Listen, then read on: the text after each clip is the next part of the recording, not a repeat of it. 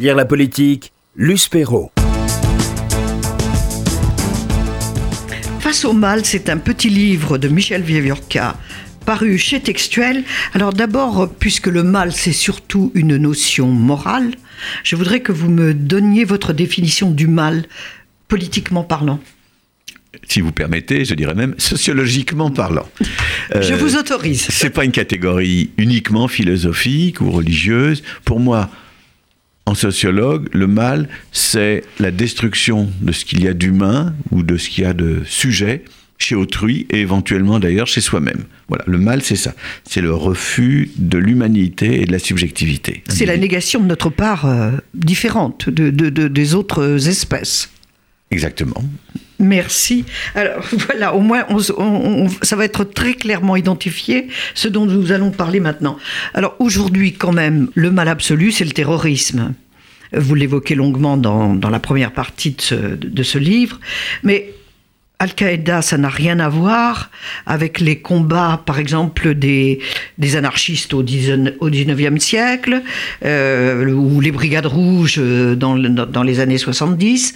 Euh, qu'est-ce qui a fait basculer dans le terrorisme et cette nouvelle manière de haïr et de tuer? Alors, on parle de phénomènes planétaires. Planétaires, bien sûr. Euh, parce que si on veut comprendre Al-Qaïda, il faut aller en Arabie Saoudite, il faut aller au Soudan, il faut aller euh, en Afghanistan, au Pakistan. Idem en Chine. Et il faut aller peut-être aussi dans tellement d'autres endroits. Et donc, c'est un phénomène global.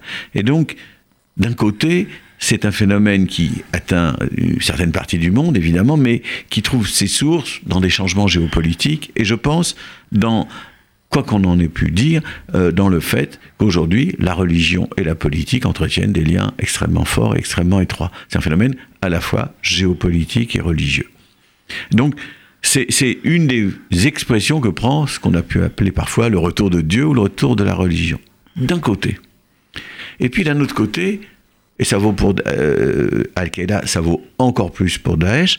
D'un côté, si je me situe dans un pays comme, comme la France, c'est un phénomène qui a aussi beaucoup à voir avec les transformations internes à notre propre société. C'est pas simplement euh, euh, Ben Laden, des choses très lointaines. Non, c'est aussi des gens qui vont rejoindre Daesh en Syrie ou qui vont contribuer à, à, à Qui basculent. Alors voilà. Et donc la question, elle est compliquée.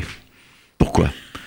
Parce qu'en sociologue, j'ai envie de vous dire, bah oui, la crise des banlieues, euh, la petite délinquance, euh, la montée de l'islam, euh, des gens qui se retrouvent victimes du racisme, qui sont en prison, qui rencontrent des imams. Enfin, on peut brosser comme ça l'image d'un certain nombre de types de trajectoires. Ce dont on ne se prive pas de faire. Voilà. Alors, il y a d'ailleurs d'autres trajectoires que celles que je viens d'évoquer des jeunes filles euh, de milieux catholiques, euh, petits bourgeois, dans des endroits où il n'y a pas d'immigrés, qui d'un seul coup décident elles, aussi de rejoindre Daesh. Il y a plusieurs façons. Mais l'essentiel, c'est de dire, ça, ça naît dans notre société.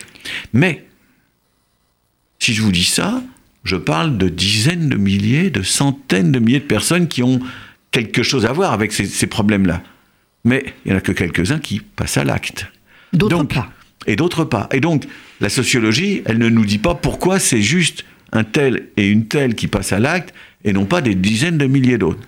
Alors la tentation, c'est de passer de la sociologie à la psychologie, à la psychanalyse, à la psychiatrie même parfois. Et dire, c'est des problèmes individuels. L'enquête sociale ne suffit pas. Mais oui, alors on va dire, c'est la personnalité, c'est euh, le rapport au père, à la mère, etc. Et on va rentrer dans un autre type d'explication. Mais plus on s'enferme dans une explication de type disons, psychologique, plus on dit, mais attendez, alors, les problèmes de banlieue, les problèmes d'islam en général, les problèmes de délinquance, etc., tout ça n'existe pas. Et donc, une difficulté, c'est de circuler entre ce qu'apporte la sociologie et ce qu'apporte l'examen de la personnalité, pour le dire comme ça. Oui, mais euh, justement, ça, n'explique pas tout, même en prenant ces deux, euh, ces, deux aspects.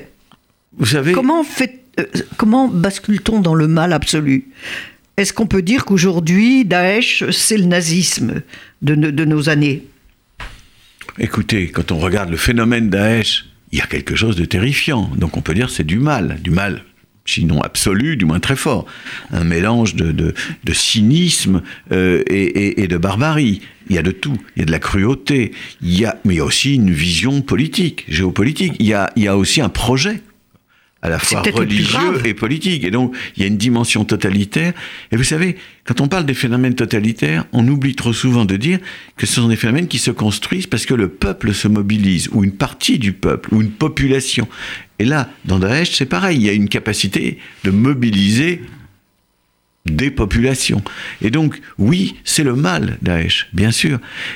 Et j'ajoute ceci d'ailleurs, c'est pas la violence en elle-même qui est le mal, parce qu'il y a eu des violences qu'on peut juger émancipatrices. Mais aujourd'hui, on ne veut plus entendre parler de violence dans un pays comme le nôtre. La violence, on la rejette de tous côtés, là où parfois on lui trouvait des, justifications.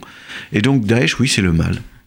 Oui, mais est-ce que vous n'avez pas répondu à ma question? Est-ce que Daesh, c'est exactement comme la montée du nazisme pendant la Deuxième Guerre mondiale? À l'échelle planétaire, cette fois. Bah, écoutez, on vient d'en parler pendant le journal.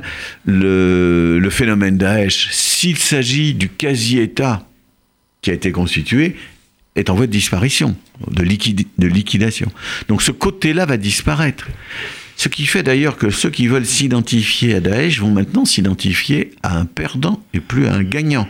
Donc les images de toute puissance, des images romantiques aussi, de, de il libère des territoires, euh, il va donner, il va permettre à des gens de vivre dans une société pleinement musulmane, etc. Bon, ces images-là ne tiennent plus la route. Ça ne veut pas dire qu'il n'y aura pas pour autant des réseaux, des sympathies, de la compréhension, mais ce ne seront pas forcément les mêmes profils qui rejoindront ce type de, sensibilité, disons, et d'action. Alors, vous, bien sûr, le mal, c'est le racisme. Là aussi, c'est encore euh, un des problèmes essentiels de- de- des années que nous vivons. Mais le racisme, le racisme lui-même a changé de nature. Euh, avant, c'était un racisme que vous appelez, que vous qualifiez de biologique, essentiellement anti-noir, anti-musulman, anti-arabe, euh, un peu dérivé des guerres coloniales. Mais maintenant, il y a un racisme culturel, et c'est bien plus grave. Plus grave, je ne sais pas, mais différent, certainement. C'est un avatar. Le, le racisme, c'est un phénomène qui vit des métamorphoses. Bon, ça a commencé effectivement, surtout à l'époque euh, coloniale, ça a commencé par euh, l'idée qu'il y a des différences physiques, naturelles, qui justifient qu'on traite moins bien, qu'on discrimine, qu'on population. certaines populations, certains individus qui auraient ces traits physiques. Et puis depuis les années... Des grands chercheurs ont même euh, diffusé cette. euh, Oh bah écoutez, toute la science, euh, toute la science de la fin du 19e siècle, Bah du voilà. début du 20e siècle, euh, est empreinte de ce genre de théorisation. Bien entendu, pas tous ne pensent comme ça, Mais mais beaucoup. énormément, énormément, bien sûr. La contribution de scientifiques à, à cette idéologie, à ces grandes idéologies, elle est, elle est massive. Et puis arrivent les années 70 et 80. Et il y a eu deux changements. Le premier, dès la fin des années 60 d'ailleurs, c'est ce qu'on a appelé le racisme, excusez mon jargon, institutionnel. Ça veut dire, le résultat c'est du racisme. Mais les gens ne sont pas apparemment racistes. C'est le système qui est raciste. C'est les institutions. Personne n'est raciste, mais je n'ai pas d'emploi, mais je n'accède pas au logement social, etc. Et donc ça, c'est ce qu'on a appelé le racisme institutionnel.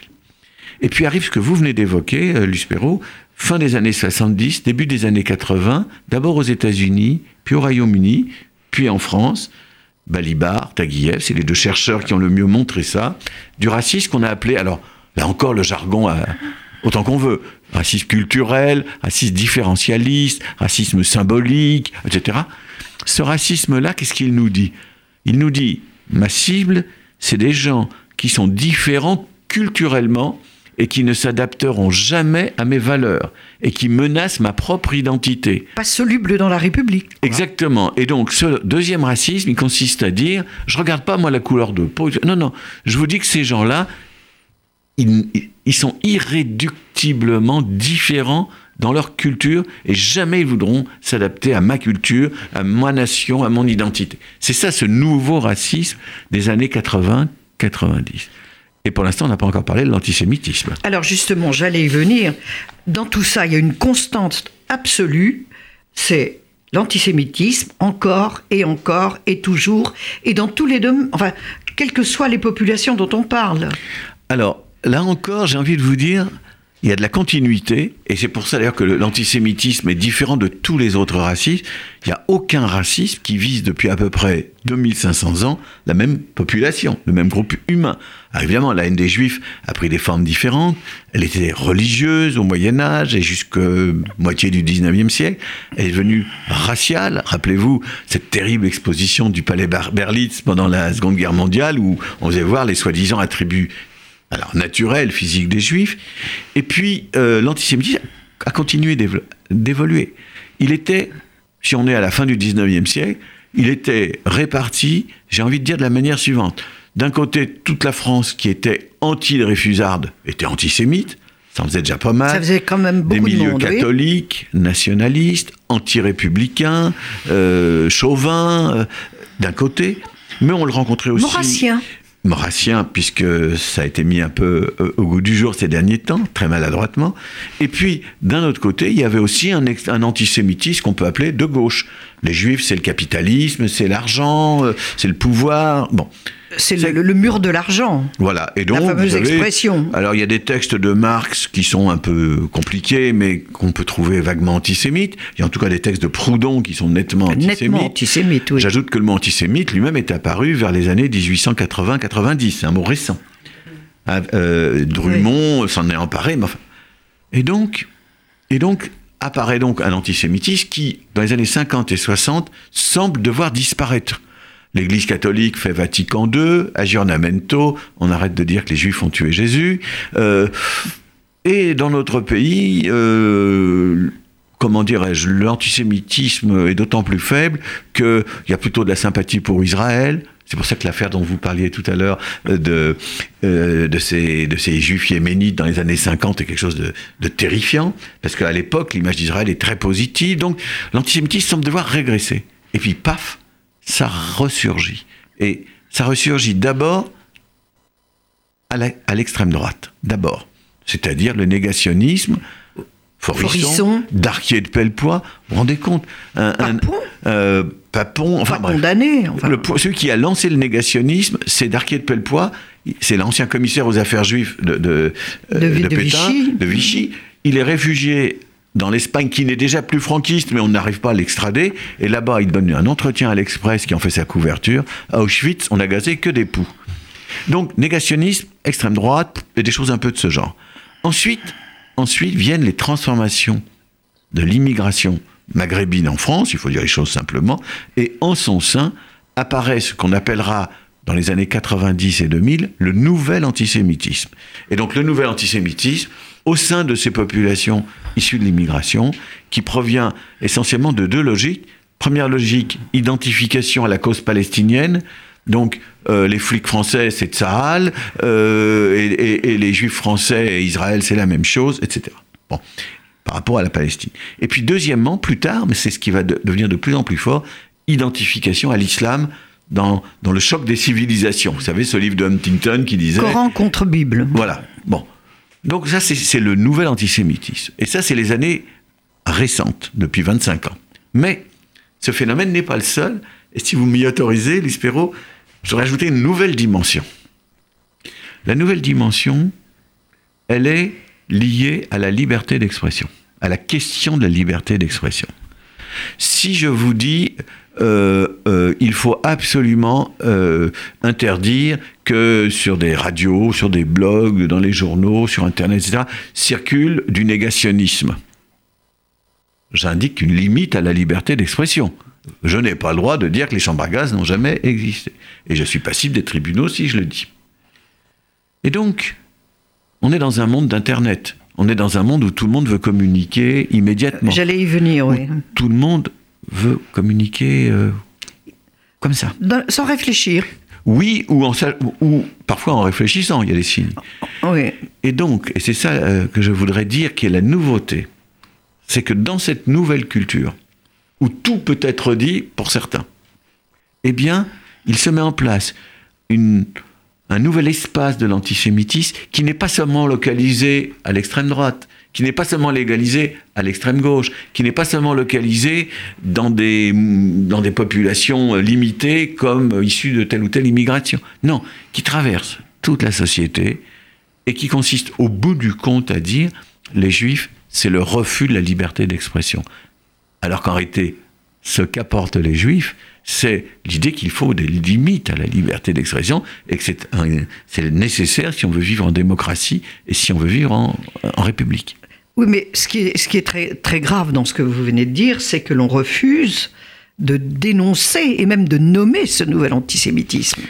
Vous savez, déjà, le, le nouvel antisémitisme, on ne savait pas le nommer, alors on l'a appelé le nouvel antisémitisme. Il y en a qui ont dit la nouvelle judéophobie, il y en a qui ont dit des choses comme ça. Mais, quand même. le nouveau, nouvel antisémitisme, en tout cas, il a quelque chose à voir avec la culture d'Internet, de la liberté d'expression totale. Les réseaux sociaux sont des, des, réservoirs de haine, de, fausses nouvelles. Euh. Bien sûr. Alors, est-ce qu'ils représentent le mal aujourd'hui? Alors, je dirais Pour pas en revenir à votre livre. Attendez, l'antisémitisme, oui, c'est une forme de mal. Je parle des réseaux sociaux. Mais les réseaux sociaux, non, parce que ça peut être la meilleure des choses. C'est comme si vous me disiez l'électricité c'est le mal parce qu'on fabrique des chaises électriques. bah non, euh, et qu'on les utilise n'importe comment. Non. Vous savez, les réseaux sociaux c'est l'outil, c'est la technologie, c'est le support. C'est le support, c'est donc. Mais ça véhicule quand même. Oui, et je vais vous dire autre chose puisqu'on est ici dans un média. Je pense qu'on est un peu aujourd'hui comme on pouvait être dans les années 1880 face à l'explosion de la presse écrite. C'est-à-dire que explose la presse écrite, tout peut être dit, et puis on va commencer à se poser la question de tout peut être écrit. Et tout peut être écrit à l'époque. Comment réguler tout ça? Et il y a eu la fameuse loi de 1881 et certainement ensuite mmh, d'autres textes. Et donc je pense qu'on est aujourd'hui confronté au même enjeu. Comment réguler les médias? Le problème, c'est que ceux qui demandent une régulation, ils ne sont pas les seuls bien sûr, mais parmi ceux qui demandent une régulation, il y a les juifs ou des juifs. Et par conséquent, l'antisémitisme va prospérer sur ce dossier-là, si je peux dire. Est-ce que vous pensez que ce nouvel antisémitisme est aussi issu de la déconstruction du, modèle de, société, euh, bah, disons, qui, avait été construit à partir de, euh, du Front populaire euh, et à la libération? Est-ce qu'il y a de ça? Alors, je suis d'accord. Et qui a, survécu jusque dans les années 70 à peu près. Alors, je suis d'accord avec vous. Je pense que ce nouveau, nouvel antisémitisme, vous voyez, enfin ces formes nouvelles, ont quelque chose à voir avec une profonde mutation. Un vieux monde se défait, un nouveau monde s'ouvre devant nous. Il faut avoir des projets, il faut avoir de l'espoir, il faut avoir un peu d'optimisme. Mais il faut aussi voir la face d'ombre, la face négative de, de, cette mutation, de cette transformation. Et donc je suis tout à fait d'accord avec vous, on n'est plus dans les Trente Glorieuses. Euh, et d'ailleurs, dans les Trente Glorieuses, l'antisémitisme déclinait déclinait. Euh, et on n'est pas non plus en 36, évidemment. Mais vous savez, 36, euh, ça vient dans un contexte qui, quand même, c'est très vite... Assez pénible, oui. renversé, très mmh. très vite. Alors, pour conclure, que faire contre ce retour de la violence Et est-ce que l'on peut dire euh, encore aujourd'hui, face à tous ces nouveaux conflits, face à toute cette violence, est-ce qu'on peut parler, comme Anna Arendt, de la banalité du mal? Ça semble difficile, hein? Non, il faut jamais accepter que le mal soit une banalité. Mais c'est vrai qu'il peut en avoir l'allure. Ce que euh, l'idée d'Anna Arendt, elle l'appliquait surtout à Eichmann, c'est-à-dire un criminel qui disait moi j'étais un brave type, je, je, n'obéissais qu'aux ordres. Voilà, et si Hitler m'avait dit qu'il faut tuer mon père, bah, euh, j'aurais oublié, obéi au chef d'État. J'obéissais à Hitler. Voilà, j'obéissais. Bon, mais non, le mal n'est jamais banal, et en tout cas, euh, il ne faut jamais accepter qu'il soit banal, c'est-à-dire accepter de vivre avec. Donc il faut agir, et là on rentre dans des choses bien difficiles. Comment agir contre le racisme? Comment agir contre le terrorisme? Comment agir contre l'antisémitisme? Il faut éviter les fausses pistes, il faut éviter les, les, choses qui sont contre-productives, c'est pas facile. Qu'est-ce qu'il faut faire en matière d'éducation? Qu'est-ce qu'il faut faire en matière de justice? Euh, Qu'est-ce qu'il faut faire? On vient de parler d'Internet. Comment réguler Internet? Euh, tout en préservant la démocratie Voilà. Donc c'est des enjeux très compliqués, très lourds, et, on ne règle pas ça comme ça, d'un claquement de doigts. Un dernier mot, le sociologue que vous êtes, comment explique-t-il quand même ce, retour de la violence physique? On a vu, là, lors des dernières présidentielles, un député qui frappe un autre député avec son casque de moto, euh, Finkelkraut se faire euh, insulter à nuit debout alors qu'il voulait juste regarder, écouter c'était sur la voie publique, c'est quand même la moindre des choses de pouvoir euh, être sur la voie publique sans se faire huer. Enfin, euh, Nathalie Kosciusko-Morizet giflée pendant sa campagne électorale, c'est quand même assez ahurissant dans une société comme la nôtre. Alors, moi, la réponse que je propose, elle, elle peut choquer mais je vais quand même la formuler. Je pense qu'il faut remplacer ce qui est crise, ce qui est de l'ordre de la crise, de la perte de sens, de la perte de repères, de, la perte du sens de la mesure même, qu'il faut le remplacer par plus de débats et plus de conflits non violents. C'est-à-dire que, je reprends tous vos exemples, si notre société euh, crée plus d'espace où celui qui a agressé euh, tel député, ceux qui ont agressé tel intellectuel, ceux, etc., avaient des espaces où ils pouvaient normalement, normalement participer à un débat et avec conscience que c'est possible et un débat conflictuel. On n'est pas d'accord, on peut être en désaccord. Mais c'est ça, le débat démocratique. Voilà. Et donc, donc je plaide moi non pas pour dire vive la République, s'arrêter à dire vive la République, une et indivisible, de manière incantatoire, point final. Je plaide moi pour que l'on fasse le plus d'efforts possible pour que s'élargisse l'espace où les gens débattent, où les gens peuvent être dans des conflits, c'est-à-dire reconnaissent que la société est divisée, la société n'est pas un tout unifié. Ce sera le mot de la fin. Face au mal, le conflit sans la violence. Michel Viviorca, c'est aux éditions textuelles, un concentré d'intelligence pour répondre aux questions terribles que, notre, que ce que nous vivons aujourd'hui nous pose. Merci euh, Michel Viviorca. Je rappelle aussi que vous avez publié chez Robert Laffont Antiracisme, euh, avec la contribution de prestigieux euh, scientifiques à, lire également, donc Antiracisme chez Robert Laffont sous la direction de Michel Viviorca. Retrouvez l'invité de la rédaction sur radio-rcj.info.